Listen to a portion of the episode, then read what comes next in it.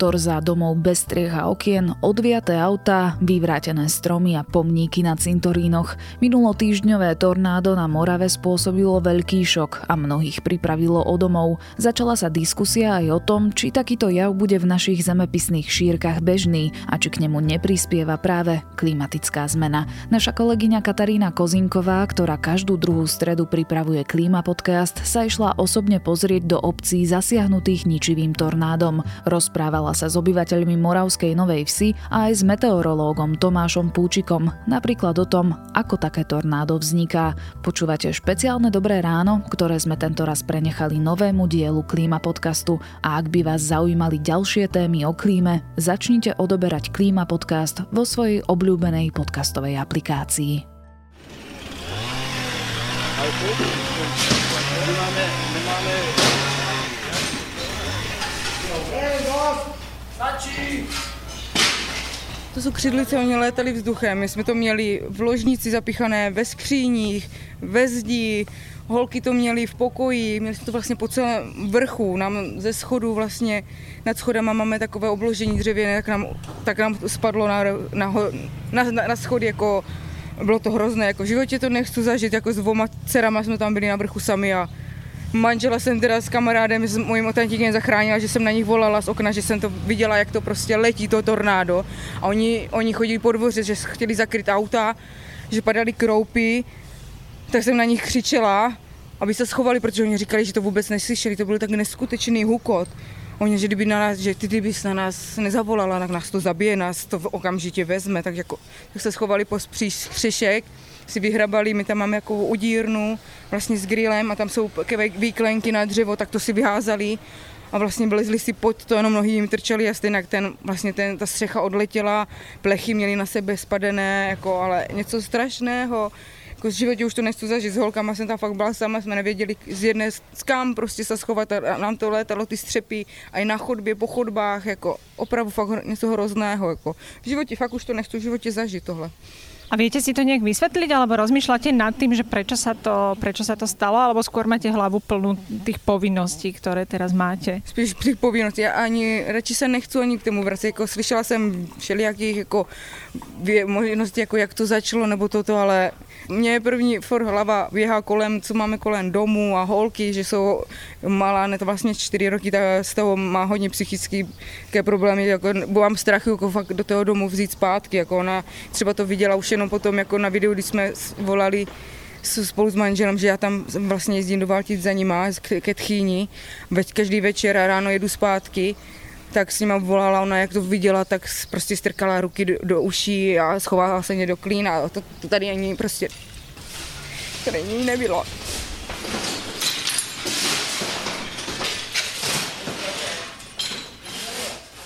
Tomáš, ty si bol včera celý deň v teréne aj dni predtým. Povedz prosím ťa, prečo meteorológ chodí do terénu po tom, čo ním prejde tornádo? Čo si tam teda robil a čo si tam videl? No, rozhodne tam nechodíme preto, aby sme vojerovali škody. Musím povedať, že pre mňa to bolo ľudsky extrémne náročné to vidieť a mnohokrát mi úplne zvieralo žalúdok a bolo mi z toho celého veľmi zle. A ťažko som sa z toho aj spamätával um, potom.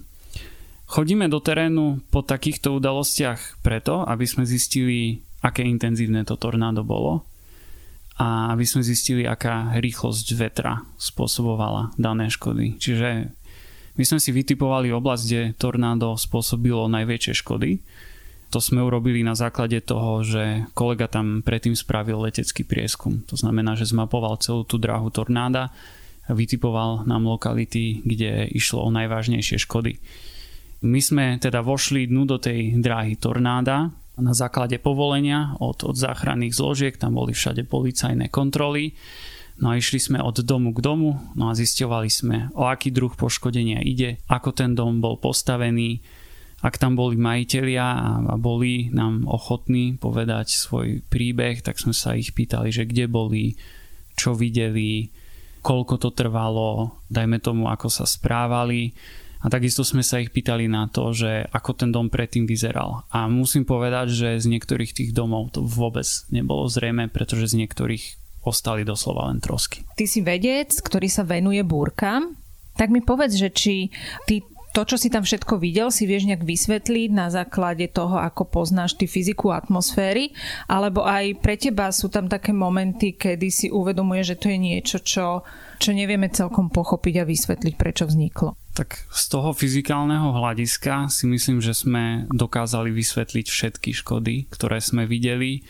Tie škody, ktoré sme tam videli, zodpovedajú tým poškodeniam, ktoré sú typické pre silné tornáda, a to je napríklad e, oholená kôra zo stromov po lietajúcich projektiloch alebo projektily rôzne škrídle, dosky, trámy, zabodnuté či už zemi alebo zabodnuté v muroch jednotlivých domov, auta prenesené na veľké vzdialenosti Našli sme tam 7-tonovú maringotku, ktorú vietor v tornáde zdvihol ponad ďalší dom a preniesol ju do záhrady.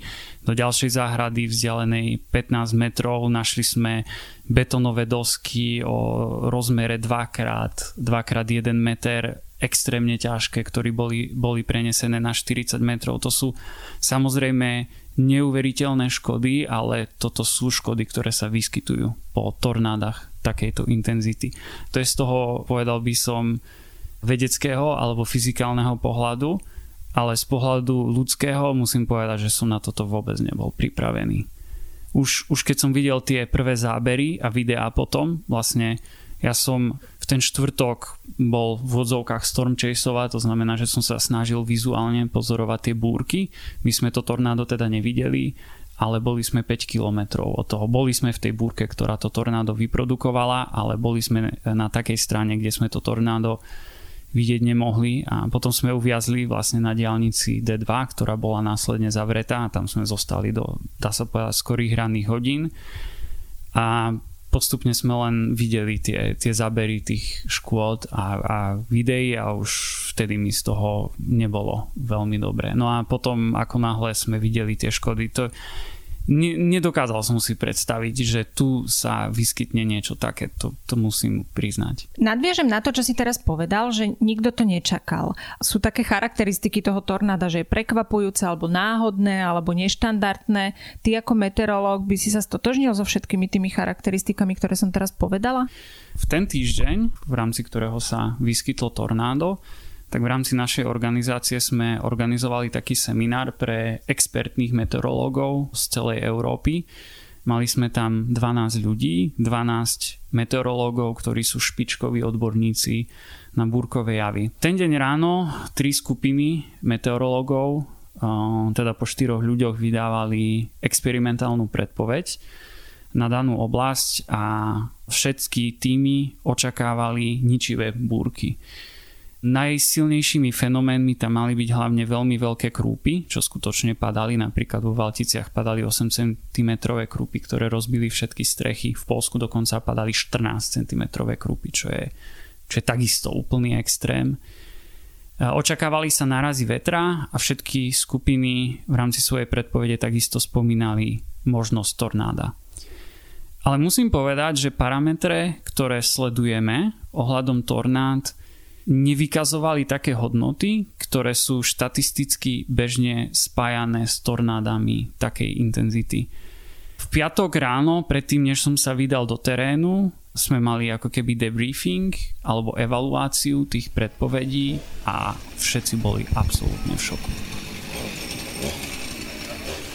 Milane, ahoj Lenka, prosím tě, potřebovala bych složit, eh, desky dojedou teďka. Jo, je to možné? Super, perfektní. Ulice? Ulice je to květná 818. Bude tam nákladák, no. Zhruba půl hodiny. Já ti dám asi uh, na chlapa číslo. Je to pan Procházka? Ne, Procházka, kecám. Pavel navrátil. Dobře, dobře, posílám, ano, posílám, jo. Všecko, co potřebuju. Ano, aj tu ulicu tam pošlu, díky. Měli jsme jednání, viděli jsme, že má dojít bouřka, ale spíš jakože kroupy. A pořád jsme tak sledovali po tajmu ten satelit, že kdyby náhodou něco. A potom se stalo to, že vlastně zasla elektrika, tak jsme se dívali z těch oken toho úřadu, jak kdyby směrem nad kostel. Kdy teda jsme najednou viděli, že letě, letí tak jako jak kdyby tornádo, nějaký obrovský vír a říkáme, co to v tom tornádu je, to jsou tam nějaké stany a oni říkají, ne, to jsou tam střechy.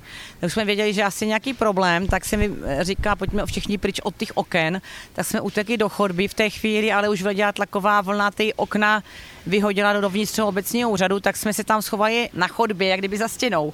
Ale v té chvíli se to tornádo otočilo a vlastně ty okna vyletěly i z druhé strany do toho obecního úřadu. No tak teď jsme tam chvilku jako stáli, strašný prach, hluk, neslyšeli jsme se, řev, prostě úplně šílenství. A museli jste si rozhodnout do třech sekund, asi tak jsem to počítala, co. No tak tam byly poblíž eh, dveře na toalety, tak to byla jediná záchrana, tak jsem tam vzala mm, nějaké kolabující kolegy za ruku, jako ženy, jsme se tam schovali, tam opravdu teda byl absolutní klid v té místnosti tak jsme asi za pět minut vyšli ven a viděli jsme tu strašnou zkázu, takže jsme šli tady směrem sem, to už mě manžel volal, to ještě fungovaly telefony a říkala mi, že máme teda vybité okna, že jo, máme střechu pryč a teda spadla nám celá hala na zemědělské stroje a na uskladění obilovin, takže vlastně jsme došli i o živnost, jo. Takže tak nějak, no, tak eh, nějak jsme byli rádi, jsme asi živí, ale nemohli jsme pochopit vůbec, co se stalo. Prečo je to také ťažké predpovedať? Čo je také špecifické na tom tornáde? Tornádo sa tvorí v rámci materskej búrky a tam materská búrka samozrejme môže produkovať ďalšie fenomény. Bola tam extrémna elektrická aktivita, to som napríklad pozoroval vizuálne, skoro zo všetkých tých búrok, ktoré sa vytvorili, padali veľmi veľké krúpy. My sme napríklad našli na čerpacej stanici na diálnici eh, D2 krupy s priemerom až 6 cm a lokálne padali aj väčšie. Toto je napríklad je niečo, čo zahnalo niektorých tých obyvateľov v dráhe tornáda dovnútra, že predtým tornádom začali padať fakt veľké krúpy eh, s priemerom až 8 eh, cm. Tornádo je však veľmi špecifický fenomén a zo všetkých tých búrkových fenoménov, ktoré máme, to sú prívalové zrážky, krúpy, silné nárazy vetra, tak je najraritnejší. Hlavne, ak sa na to pozrieme pozrieme z Európy a tornáda si vyžadujú veľmi špecifické podmienky. K tomu sa tiež môžeme dostať. V Čechách, keď som si teda pozerala čísla pred eh, týmto nahrávaním, tak e, je takýchto silných tornád 5 až 8 za rok. V Spojených štátoch je to 1200 tornád ročne, ale 1% z nich je takýchto ničivých. To, čo je také neočakávané, nie je teda vznik toho tornáda, ale je takto ničivé tornádo? Tá neočakávanosť môže byť z pohľadu dvoch vecí. Jednak je to extrémna rarita takéhoto mimoriadne silného tornáda v Európe. Toto, sú na, toto je naozaj výnimočná udalosť. Musíme to tornádo úplne vyhodnotiť, že presne aká veľká plocha bola zasiahnutá tými silne tornádickými nárazmi vetra, čiže tá kategória F2+, ale čo som diskutoval s kolegami, ktorí napríklad majú viacej skúseností s hodnotením škôd po tornáde, tak v rámci priestoru strednej Európy ide minimálne od začiatku 20. storočia o úplne unikátny jav, ktorý nemá, nemá obdoby. V Čechách bolo v roku 2004 e, tiež pomerne silné tornádo, to bolo v obci Litovel, tzv. Litovelské tornádo. Čím sa líšilo toto tornádo od tohto tornáda? Okrem te- lebo aj to bolo F3 vtedy. Musím povedať, že to litovelské tornádo e, našťastie nezasiahlo toľko objektov, tá jeho dráha aj dĺžka trvania boli o mnoho kratšie ako v tomto prípade. A takisto, ak si porovnáme mieru poškodenia jednotlivých domov, tak v tomto prípade išlo o výraznejšie škody. Keď som včera bola v teréne, tak ľudia mi spomínali aj nejaké tornádo, ktoré tam bolo zhruba 5 rokov predtým alebo možno to bola nejaká silnejšia búrka, ktorá tiež poškodila viac e, striech. Takže vrátim sa ešte späť e, k tej otázke, keď sme sa rozprávali o tom prekvapivom momente alebo o tom, aké to bolo neštandardné, že či jednoducho toto územie, to Hodonínsko, Břeclavsko, či to není územie, kde vznikajú tornáda a teraz sme z toho boli prekvapení práve preto, že to prešlo vyslovene stredovými ulicami tých dedín. Nie, daná oblasť rozhodne nie je typická pre výskyt tornád. Ak si to zoberieme napríklad z pohľadu strednej Európy, tak rozhodne tam z pohľadu našej databázy, európskej databázy nebezpečných javov, tam nemáme žiadne lokálne maximum. Máme regióny v rámci Európy, kde je výskyt silných tornád častejší ako inde. Napríklad ide o severovýchodné Taliansko. Tam napríklad sme mali tornádo F4, ktoré zasiahlo e, mestečka Mira a Dolo 8. júla 2015. Tam išlo o poškodenie na úrovni stupňa F4. Kolega, ktorý včera sa k nám pridal, tak práve bol v tom Taliansku, ale povedal, že tá plocha toho poškodenia tým F2 plus tornádom je v tomto prípade väčšia ako v tom Taliansku. Vysvetli prosím ťa ešte, ako je možné, že keď to tornádo vlastne ide krajinou, že aj v tých obciach boli ulice, ktoré boli úplne, že tie domy proste sú nepoužiteľné a zrovnané so zemou takmer a zároveň vedľa o niekoľko metrov je ulica, kde tie domy sú takmer nepoškodené. Pre tornádo sú typické dve veci. Prvý je extrémny horizontálny gradient v rýchlosti vetra tam naozaj na vzdialenosti 10 metrov môžeme ísť z rýchlosti vetra 100 na 200 km za hodinu. A takisto tornádo má veľmi výrazný vertikálny komponent vo vektore vetra. A napríklad dajme tomu, že horizontálne rotuje ten vzduch okolo tornáda 200 km za hodinu, toto je úplne hypotetické, čo teraz hovorím, tak aj vertikálne môže ten vzduch ísť hore presne takou istou rýchlosťou. To znamená, že oproti tomu štandardnému priamočiaremu vetru to tornádo dokáže zdvihnúť zo zeme veľmi ťažké predmety. Je to aj vidíme na tých videách, že, že tam sú trosky, ktoré lietajú, rotujú okolo toho víru. No a takisto niektoré z tých trosiek potom napríklad to tornádo zdvihne strechu a mrští ju oproti nejakému domu. Veľká časť tých významných poškodení, ktoré sme napríklad videli, bola spôsobená impaktom nejakých veľmi ťažkých trosiek na múroch domov. To boli vlastne tie škrydle, ktoré lietali vzduchom a zapichovali sa do fasád. To tam bolo aj vidno v tých dedinách. Toto napríklad, hej? No, keby len škrydle, tam lietali vo vzduchu celé trámy strešné, celé strechy a lietali tam auta. Tak predstav si, Kátka, že ti zdvihne to nové auto, to tornádo do vzduchu a mršti ho rýchlosťou 200 km za hodinu proti tehlovej stene domu. Tam nie je žiadna šanca. Aký široký je ten pás toho styku s tou krajinou? Toto tornádo bolo, povedal by som, na európske štandardy veľmi široké. Hlavne na začiatku sme zistili, že tá šírka toho pásu škôd bola lokálne až 500 metrov, čo je už na tornádo veľmi veľa. A potom hlavne k tej druhej polovici života tornáda, tak tam už tá šírka bola menšia, napríklad lokálne niekde okolo 100 metrov. Ale, ale už aj to je dosť. Ale videl som videá, kde tá šírka bola oveľa menšia, napríklad fakt niekoľko metrov že som videl tornádo, ktoré prešlo parkoviskom a niektoré auta zdvihlo do vzduchu, cez ktoré akurát prešlo a ostatné auta boli absolútne nepoškodené. Maximálne šírky, ktoré pozorujeme pri tornádach, bývajú tak nad 1 až 2 km. Díval jsem se, jak, jak to tady probíhá. Střechy se zvedaly a, a odlítali pryč. Já jsem vůbec nevěděl, co to je, až než po těch pár minutách, než, než jsem vůbec, než, než vám to dojde, co to vůbec je, že?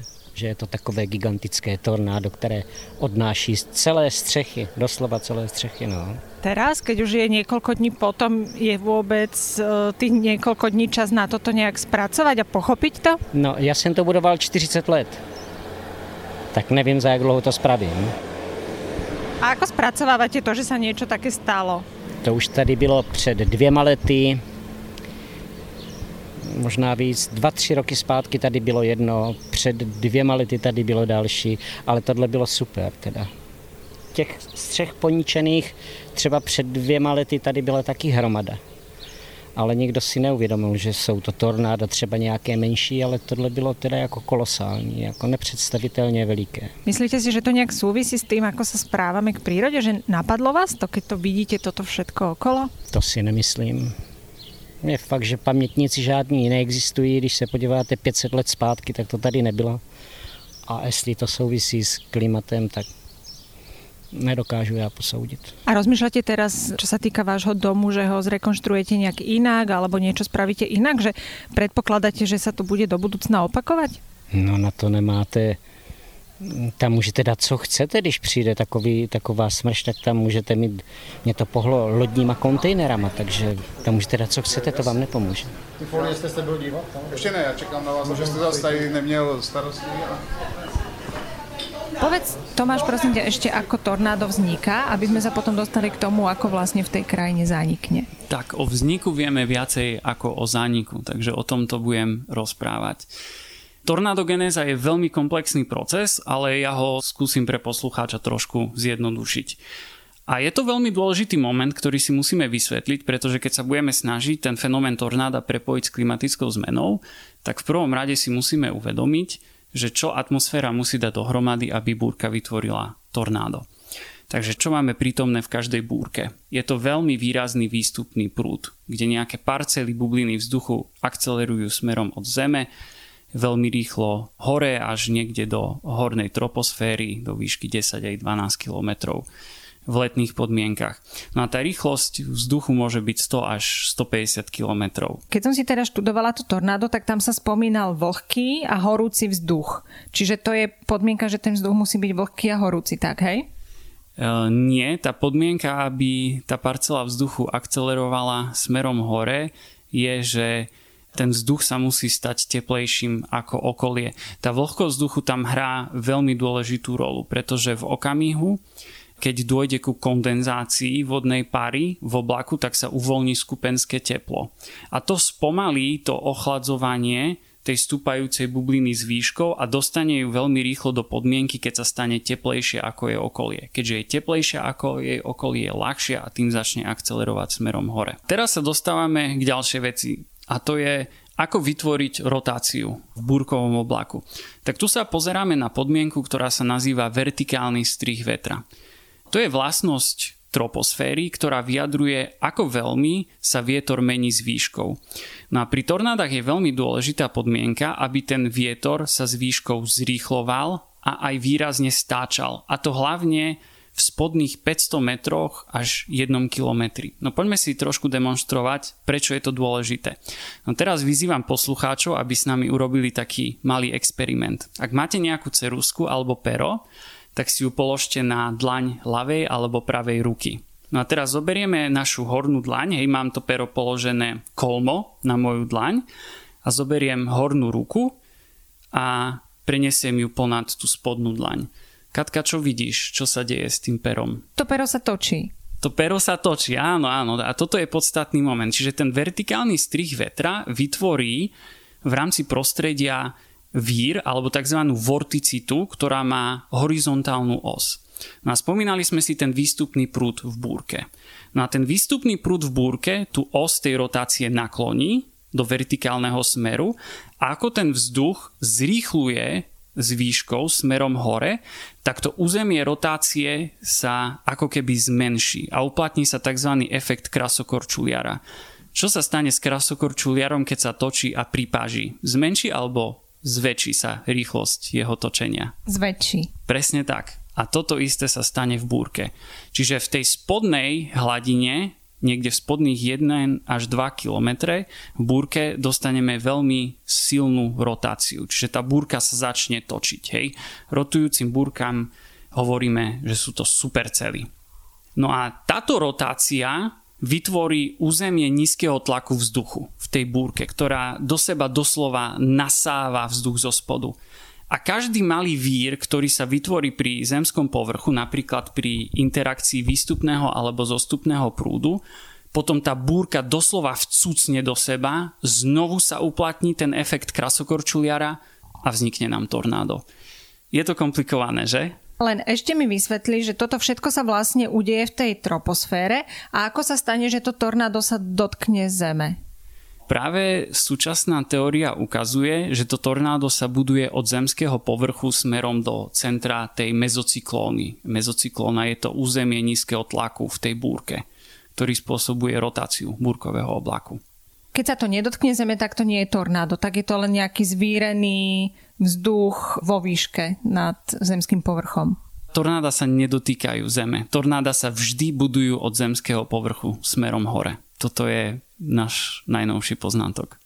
Čo je vo vnútri toho lieviku? Tam je horúci vzduch alebo studený vzduch a tam sú kvapky vody však? No to je veľmi ťažko povedať. Málo kto si urobil exkurziu do takýchto podmienok. V každom prípade je tam veľmi silný vietor.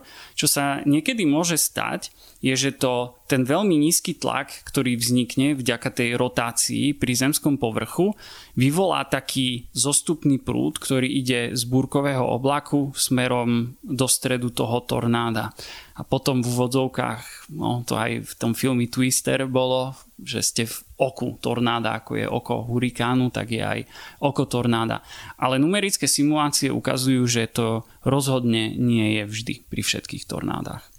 No a potom samozrejme môže dôjsť ku kondenzácii vodnej páry, čiže vlastne v tornáde ste ako keby v oblaku, čiže sú tam nejaké kvapôčky vody. No a lietajúce trosky, prach, auta, hoci čo, čo to tornádo dokáže zdvihnúť. To je ako keby normálne, keby sa okolo mňa prášilo, hej? Že vlastne nevidím v tom tornáde. Mm, no, tak záleží od množstva trosiek či tam niečo uvidíš alebo nie, ale veľmi odporúčam Katka, aby si toto neskúšala, že aká je viditeľnosť tornáde. Väčšinou je veľmi nízka. A potom jsem průšla, protože akorát u nás byli ze A když to ustalo, tak jsme vyšli před dům a všimli jsme si vlastně, že jakoby kostel je úplně zničený a všude jsou popadané haluze a tak, tak jsme z toho byli trošku zaskočeni. A tak jsme se potom šli projít i do města a vlastně jsme zjistili, že jsou všude ty ruiny a že všude vlastně jako píská ta elektřina a tak. A potom ještě přišla druhá vlna, která už teda nebyla tak ničivá, a potom zase lidem kapalo do těch domů, když to. No, nebyl to příjemný pohled, no. My jsme zrovna v té ulici, kde, kde jsme jako v pořádku, že nám letělo jen pár křidlic, ale když jako vedle v ulici to bylo už jako zničené všechno skoro. Takže my sme byli doma v pořádku naštěstí. Je to teraz taký strach, alebo ako to človek vlastne spracováva? Že bojí sa, že to príde opäť, alebo rozmýšľa nad tým, prečo sa to stalo? No, tak jako spíš jsem přemýšlela nad tím, jako proč se to stalo, ale spíš jsem to jako nevím, spíš jsem to brala jako takovou zkoušku, že zase lidi si budou bavit mezi sebou, budou si víc pomáhat a tak. A jako strach z toho, že to přijde mám, protože v úterý a ve středu mají být zase bouřky, tak mám strach, aby třeba lidem neuletěly ty plachty, nebo aby se to nevytvořilo znovu vlastně. Takže uvidíme, no. Pre tých, ktorí tornádo nikdy nezažili, ako to vyzerá predtým? Že dá sa to nejak tušiť, alebo to prostě príde zrazu? To přišlo zrazu, protože vlastně tady přítel, on bydlí o tak 70 km dál a taky měli bouřky a jakože u nich byly jenom kroupy a to se vytvořilo až za Břeclaví, takže to nikdo vlastně netušil, že to přijde a my sami jsme ten trichtýř ani neviděli, jenom jsme mysleli, že to je normální bouřka, takže jsme to vůbec netušili. Či si myslíte, že člověk robí něco, čo dáva tu přírodu do nerovnováhy a potom se dějí takéto věci, alebo to nesouvisí? Já jsem nad tím hodně přemýšlela a myslím si, že i jo, protože vlastně u nás tady v Moravské už před pěti lety bylo něco podobného ale nebylo to tak silné. Vlastně jenom uletělo pár jako tašek ze střechy a jako tak jsme si mysleli, že už to nepřijde a teďka to po pěti letech přišlo zas, takže teď už to bereme tak, že prostě jak jsou ty klimatické změny, asi, že už to tady bude bývat častěji. Takže se na to musíme připravit. Ako to tornádo vlastne prichádza? Teda vieme, že prichádza náhle, ale ty si hovoril, že predtým prišli silné krúpy. Včera som sa rozprávala s jednou pani, ktorá mi hovorila, že videla zelené oblaky či je toto možné. A potom väčšina tých ľudí teda hovorila, že áno, že prišli zrážky, ale že potom prišiel akože veľmi náhle obrovský hukot. Čiže opíš prosím ťa to, čo je tesne pred tornádom a ako potom to tornádo samotné príde. To sa samozrejme líši od prípadu k prípadu, že ako to vyzerá, záleží to na samotnej materskej búrke. Tie zelené oblaky, ktoré opisuješ, je to reálny jav, je to vyvolané lomom svetla eh, na vodných kvapôčkach a krúpach. To znamená, že ak sa pozeráme smerom na búrku a niekde za ňou je slnko, tak pri určitom nastavení slnka a hustote vodných kvapôčok a krúb v búrkovom oblaku sa skutočne môžeme dostať do takého extrému, že tie mraky začnú byť nazelenalé ale nie je to len záležitosť tornádických búrok, čiže zelený oblak neznamená automaticky tornádo. To by som chcel podotknúť. Aj ten priebeh tých udalostí, ktoré e, sú pred tornádom, je iný od prípadu k prípadu. Tuto naozaj sa stalo, že z tej supercely predtým vypadávali veľké krúpy, pršalo, no a potom prišlo to tornádo. A napríklad pre mnohých ľudí teda bolo to tornádo dobre viditeľné. Ale stáva sa, že to tornádo je úplne obkolesené zrážkami, že nie je vidieť a to je celkom nebezpečná kombinácia. Napríklad v USA s tým majú problém, že veľmi veľa ľudí, keď počujú, že je vydané varovanie pred tornádom, tak sa snažia získať nejaký vizuálny kontakt a verifikovať to varovanie. Len keď je tornádo ukryté v stene tých zrážok, toho dažďa a krúp, vlastne tí ľudia ho uvidia až na poslednú chvíľu, tak to je veľmi nebezpečná situácia. Toto je napríklad, na toto upozornili ako veľký problém v USA. Ale videli sme to aj na, na tých videách, že mnohí ľudia vlastne do poslednej sekundy natáčali v tomto prípade toho tornáda na Břeclavsku a Hodonínsku a nahrali skutočne desivé videá, kde bolo vidieť, ako sa to tornádo približuje, no a potom tí ľudia utekajú od okien, až keď to tornádo je doslova nad nimi, začne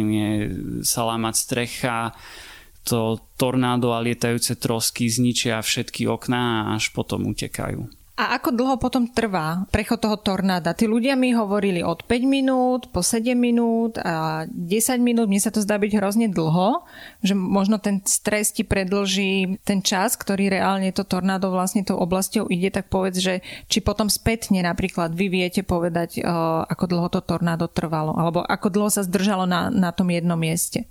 Môžeme to vyhodnotiť na základe videí, respektíve na základe toho, že zhodnotíme, aký bol vlastne priemer toho tornáda a samozrejme vyhodnotíme jeho doprednú rýchlosť.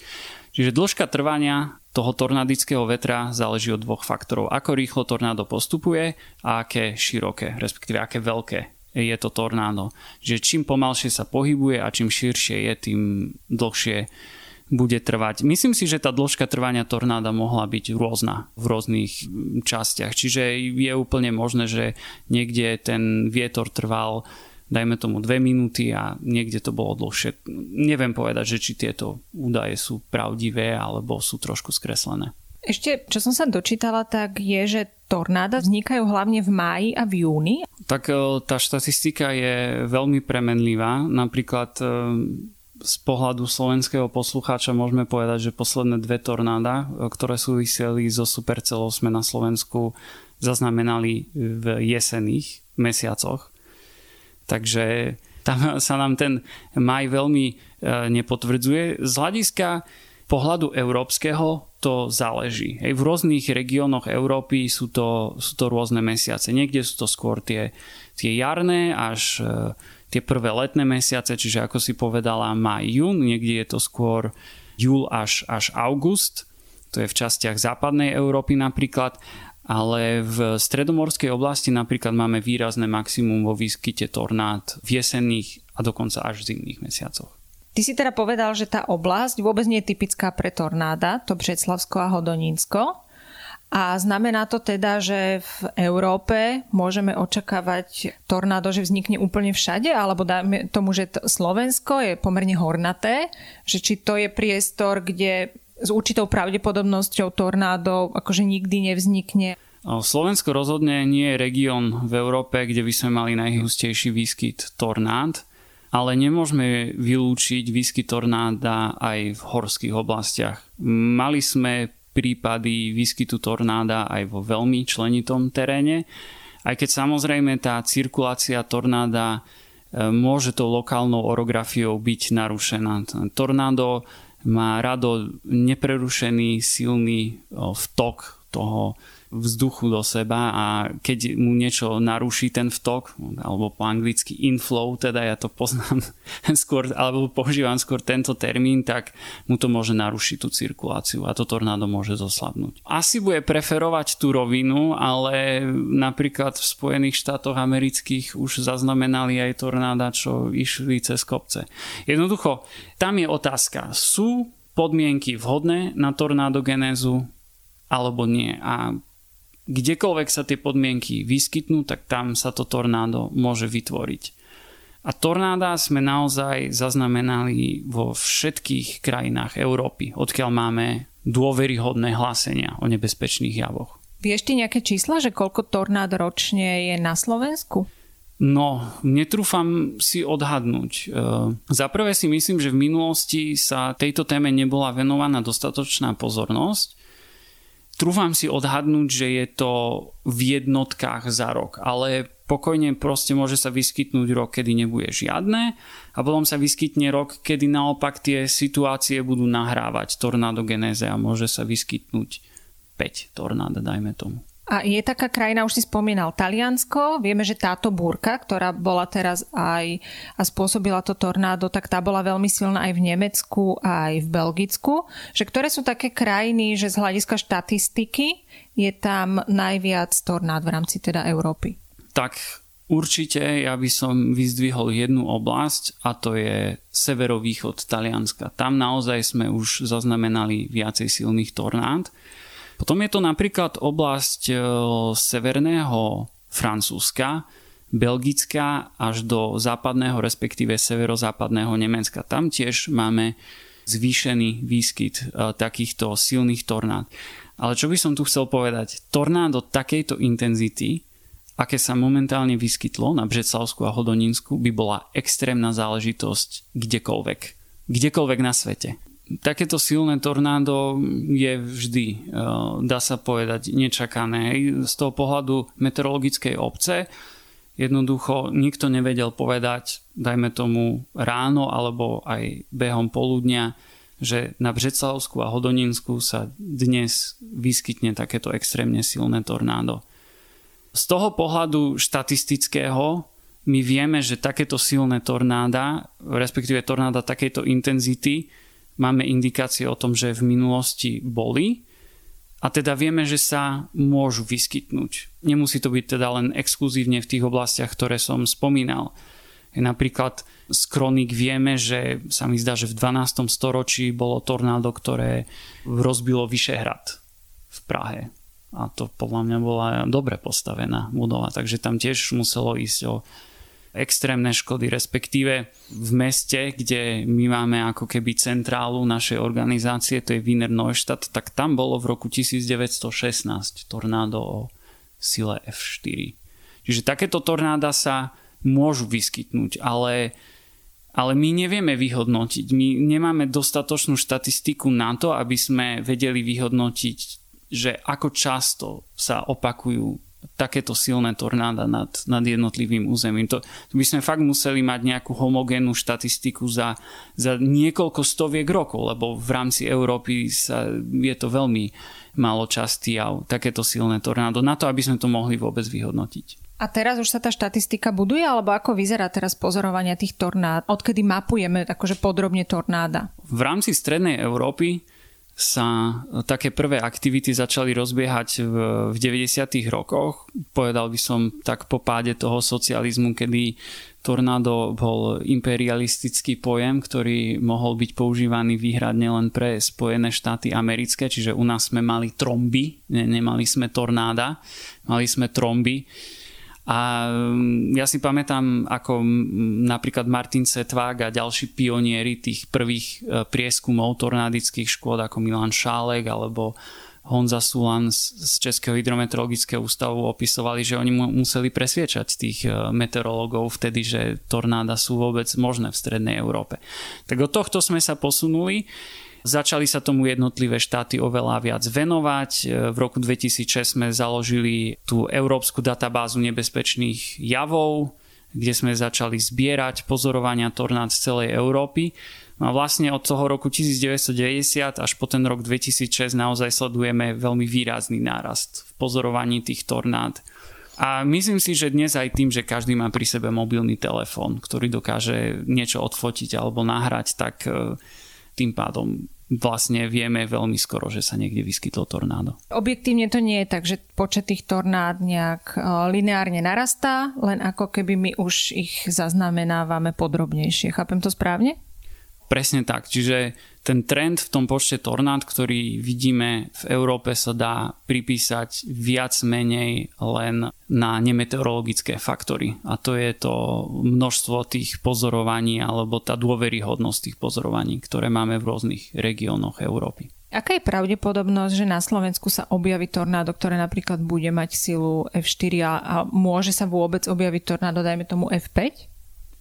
Môže, a s akou pravdepodobnosťou to absolútne neviem.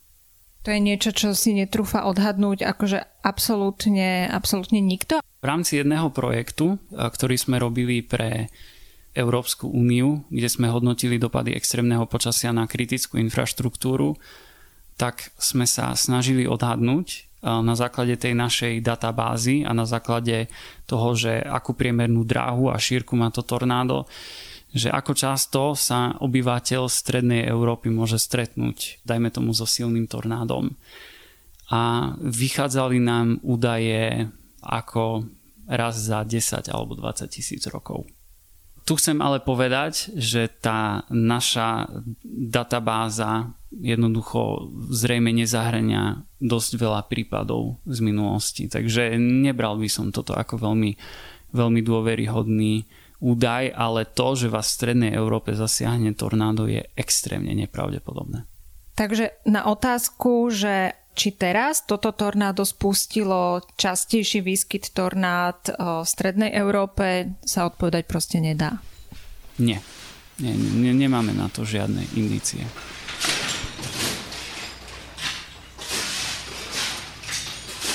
Tak když se to přibližovalo, tak jsme se velice rychle schovali někde ve sklepě a za 10 minút, když jsme vylezli, tak už jsme to tam v podstatě nepoznávali. Ste boli takí ducha prítomní, že ste vedeli, že sa máte schovať do pivnice? Viděli, že tady od rakouské strany se blíží černý mrak, tak jsme čekali, co se stane a taky jsme se dočkali v zápětí. No. Takže když jsme viděli, že začínají lítat kusy igelitu, my tam máme břízy na tom, na zahradě, ty se začaly pomalu lámat. No a v zápětí lítali tašky vzduchem, takže tušili jsme, že něco takového nastane, takže jsme se rychle šli schovat. A, takže po deseti minutách, když jsme vylezli, tak to byl šok úplný. No.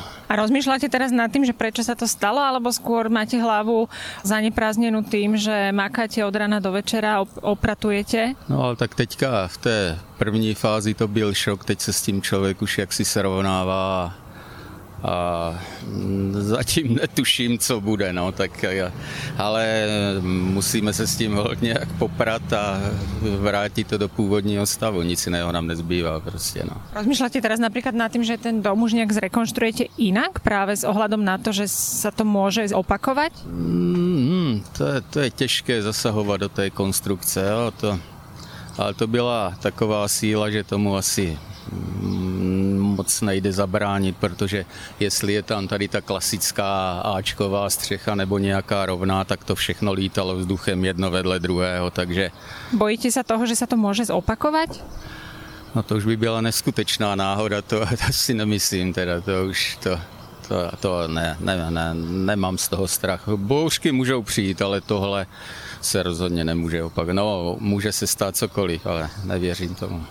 A hľadáte nejaký dôvod, že prečo sa to stalo? Či je to napríklad to, ako sa správame k prírode, alebo to absolútne nesúvisí, že to je proste náhoda?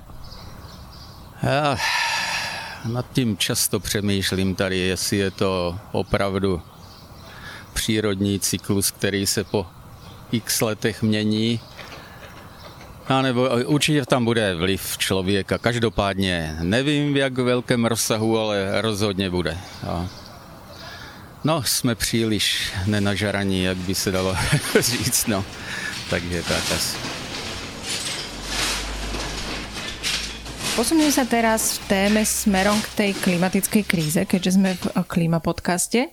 My sme teraz v Brne, u teba doma, v byte na uh, najvyššom poschodí a keď sme sa myšli, tak si mi hovoril, že tu máš extrémne teplo a že ti teda tie horúčavy idú na nervy. Sme sa bavili o tom, že áno, že to je dôsledok klimatickej krízy a si povedal, že veď samozrejme. To hovorím len preto, aby bolo jasné, že nie si nejaký popierač klímy, lebo medzi meteorológmi a klimatológmi sú pomerne často také malé boje.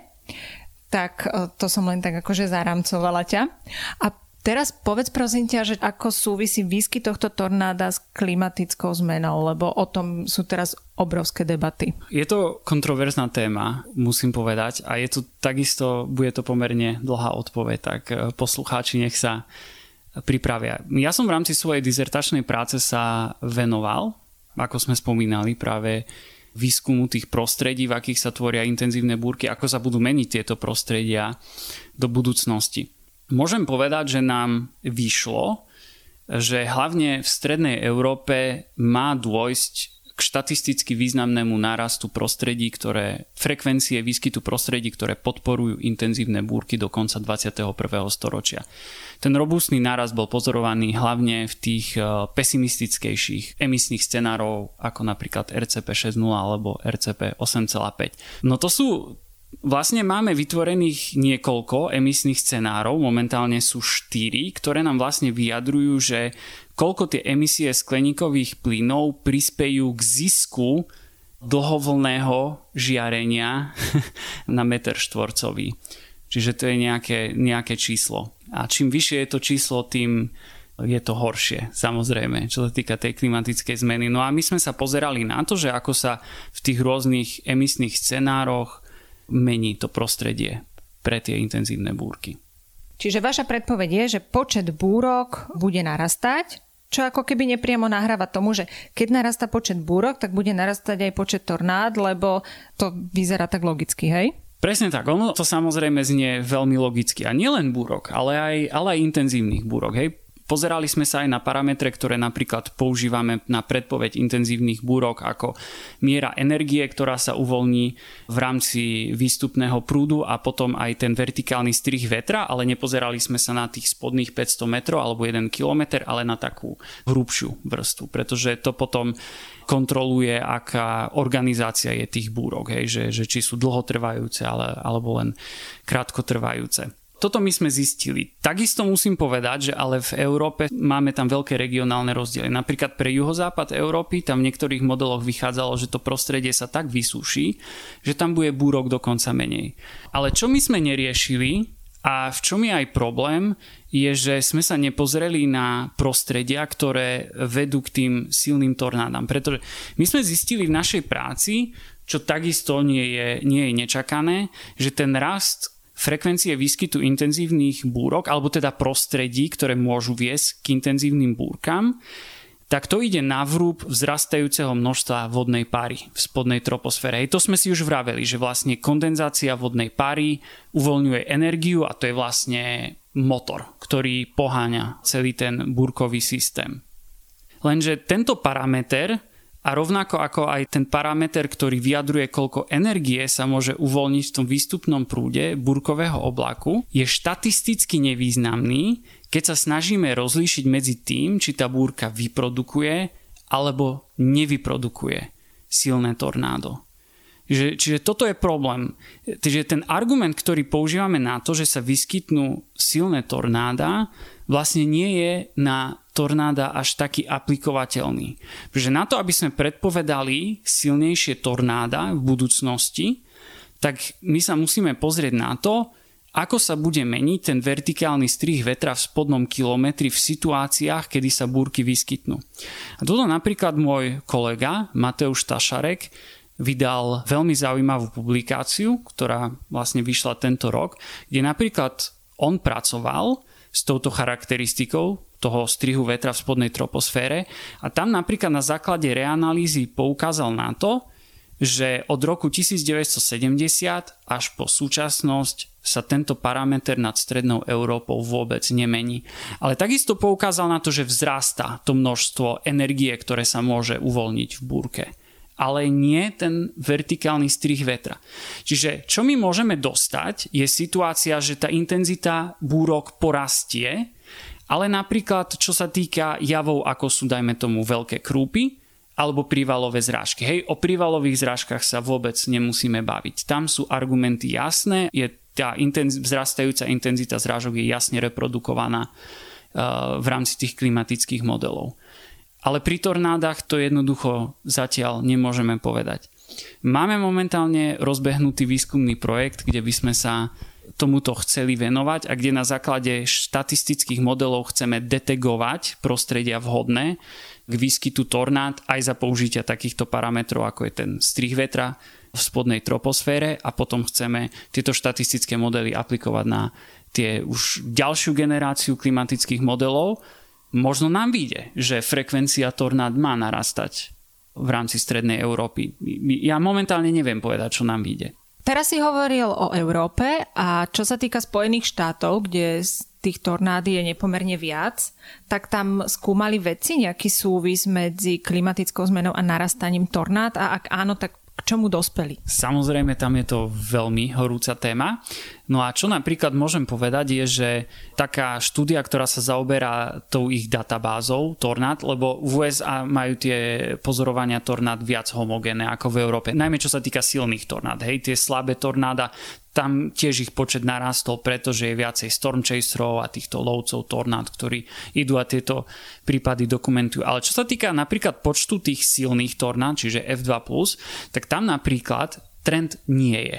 Ale čo napríklad si všimol autor štúdie, ktorý tieto data analyzoval, tak vyzerá, že klesá počet dní v roku, kedy sa tie tornáda vyskytnú, ale čo sa naopak zvyšuje, je priemerný počet týchto silných tornád za jeden deň, ak sa takéto tornádo vyskytne.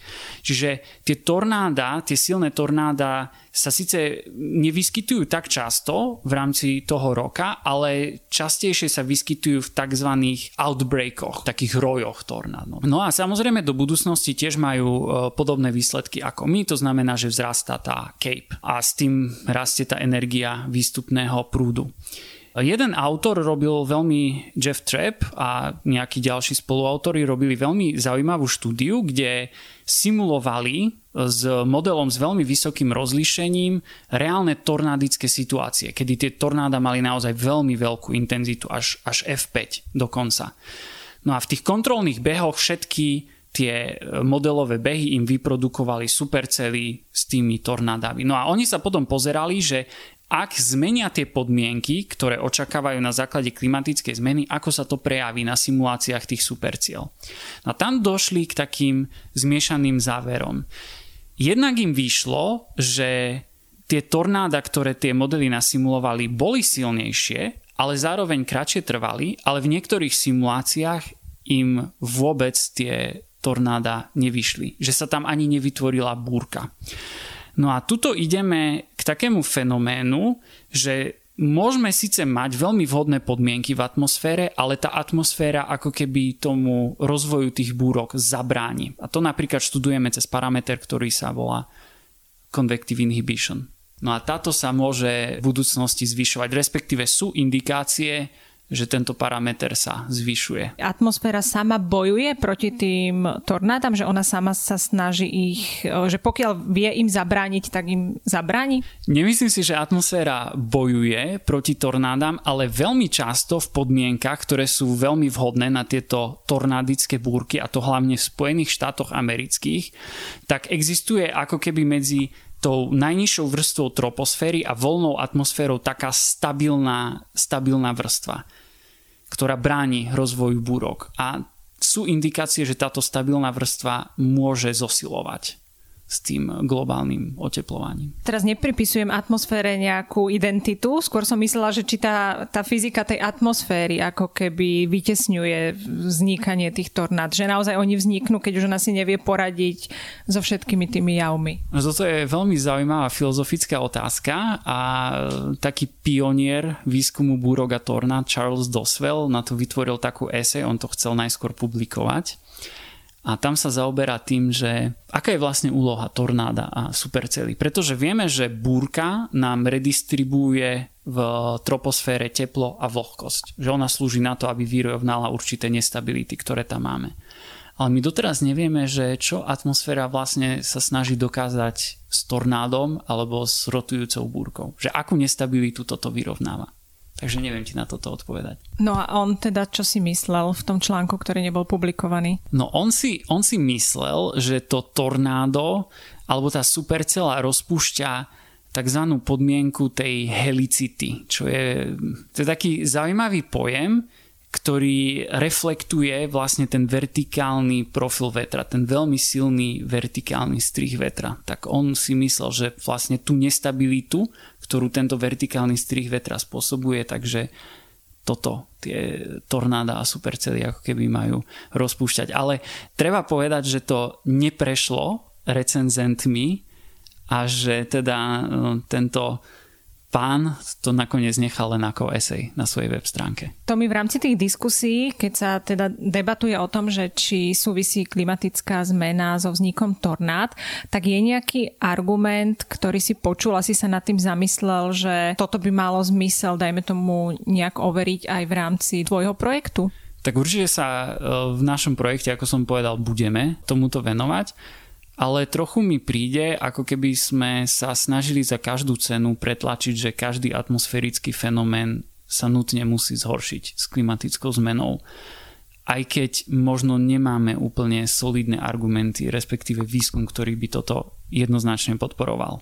A mne, mne trochu príde, nestačia nám tie ostatné fenomény alebo javy na to, aby sme proste tú klimatickú zmenu považovali za závažný problém pre strednú Európu. Veď rastúca frekvencia horúčav, rastúca intenzita sucha, zvyšujúca sa intenzita prívalových zrážok, burkových javok. Veď toto sú veci, ktoré sú tam jasne dokázané a už sú dostatočne seriózne. Ja si myslím, že toto bude oveľa väčší problém pre strednú Európu na konci 21. storočia ako tornáda. Takéto silné tornádo bolo, aj bude a toto, toto môžem povedať naozaj s veľmi vysokou pravdepodobnosťou, že bude to stále veľmi, veľmi raritný fenomén.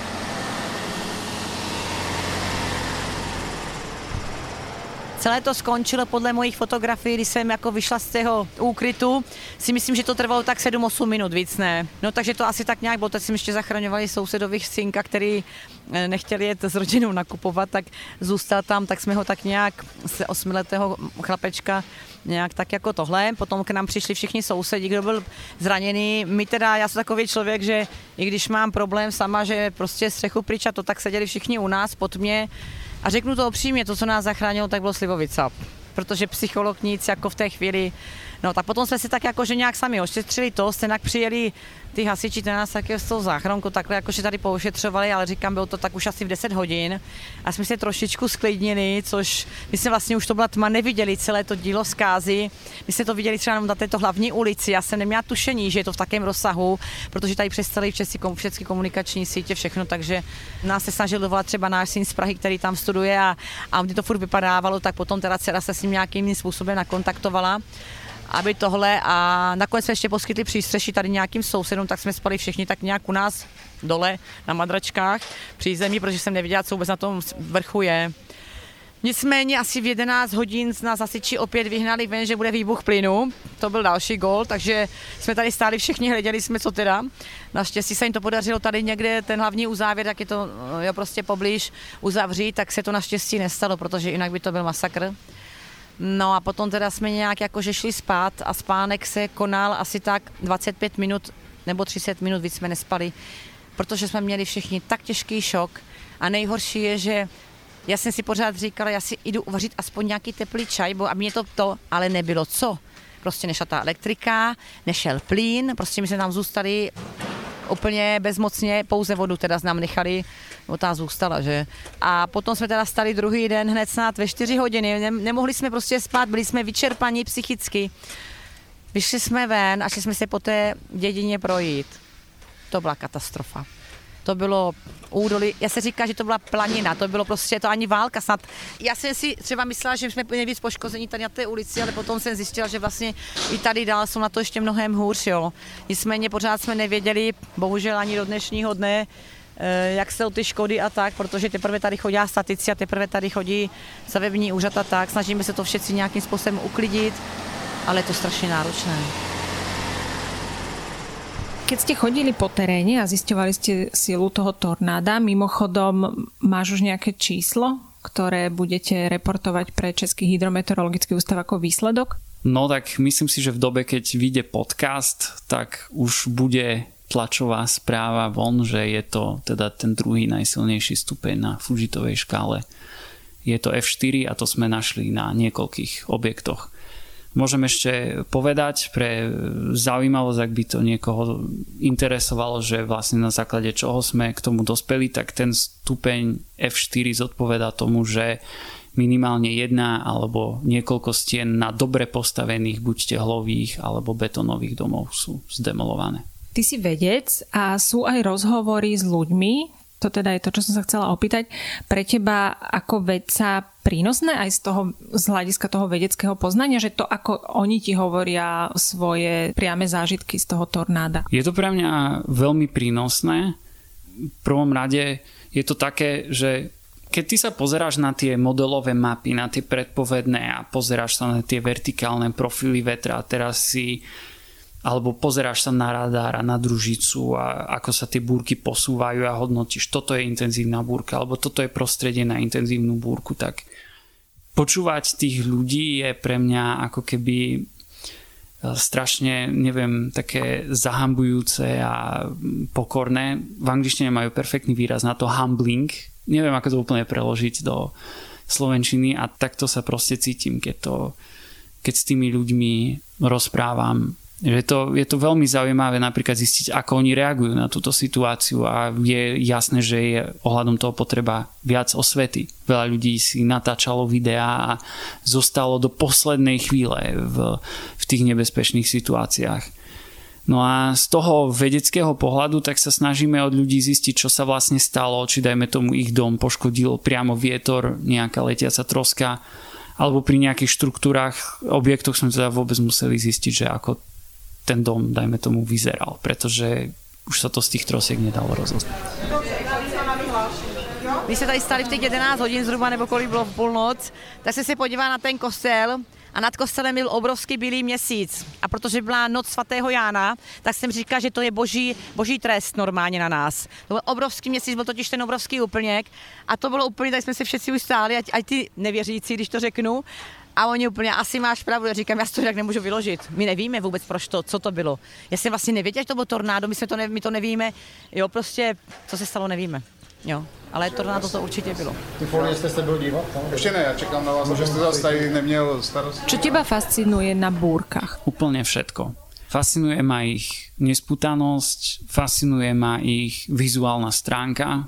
Ako náhle je búrka, tak ju pozorujem jej dynamika a veľmi ma baví študovať každú novú publikáciu, ktorá vyjde na túto tému. A je to stále zaujímavé, ako napríklad to, to tornádo sa, nedalo sa proste dopredu povedať, že takéto silné tornádo udrie presne na tú oblasť. A ja by som sa chcel dozvedieť, že ako sa môžeme dostať do bodu, kedy to budeme vedieť povedať. Že budeme vedieť, dajme tomu, povedať dve alebo tri hodiny dopredu tým, tým obyvateľom, že proste musia byť obozretní a musia sledovať správy o počasí a že keď príde varovanie, tak sa musia okamžite iskriť. A dúfam, že sa do tohto bodu dostaneme.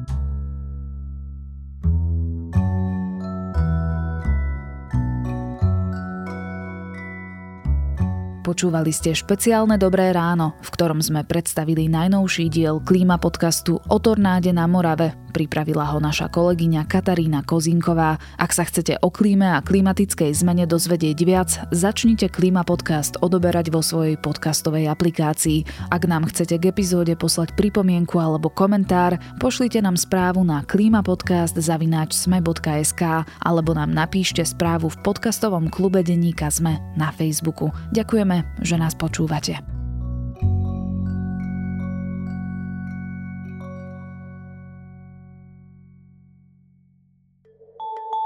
Milujeme vedu, špeciálne v týchto časoch, keď fakty a ich vedecké vysvetlenia sú také potrebné. Náš vedecko-popularizačný podcast Zoom je naplnený presne takýmito faktami. Každý týždeň prináša prehľad tých najzaujímavejších nových objavov zo sveta vedy. Vychádza každú stredu a vedecké novinky, ktoré pre vás pripravujú naši kolegovia z redakcie SME, pre vás čítam ja, teda Tomáš Prokopčák. Podcast Zoom nájdete nielen vo vysielaní Rádia FM, ale aj vo všetkých podcastových aplikáciách na Spotify alebo všetky epizódy pekne za sebou na webe sme.sk lomka Zoom.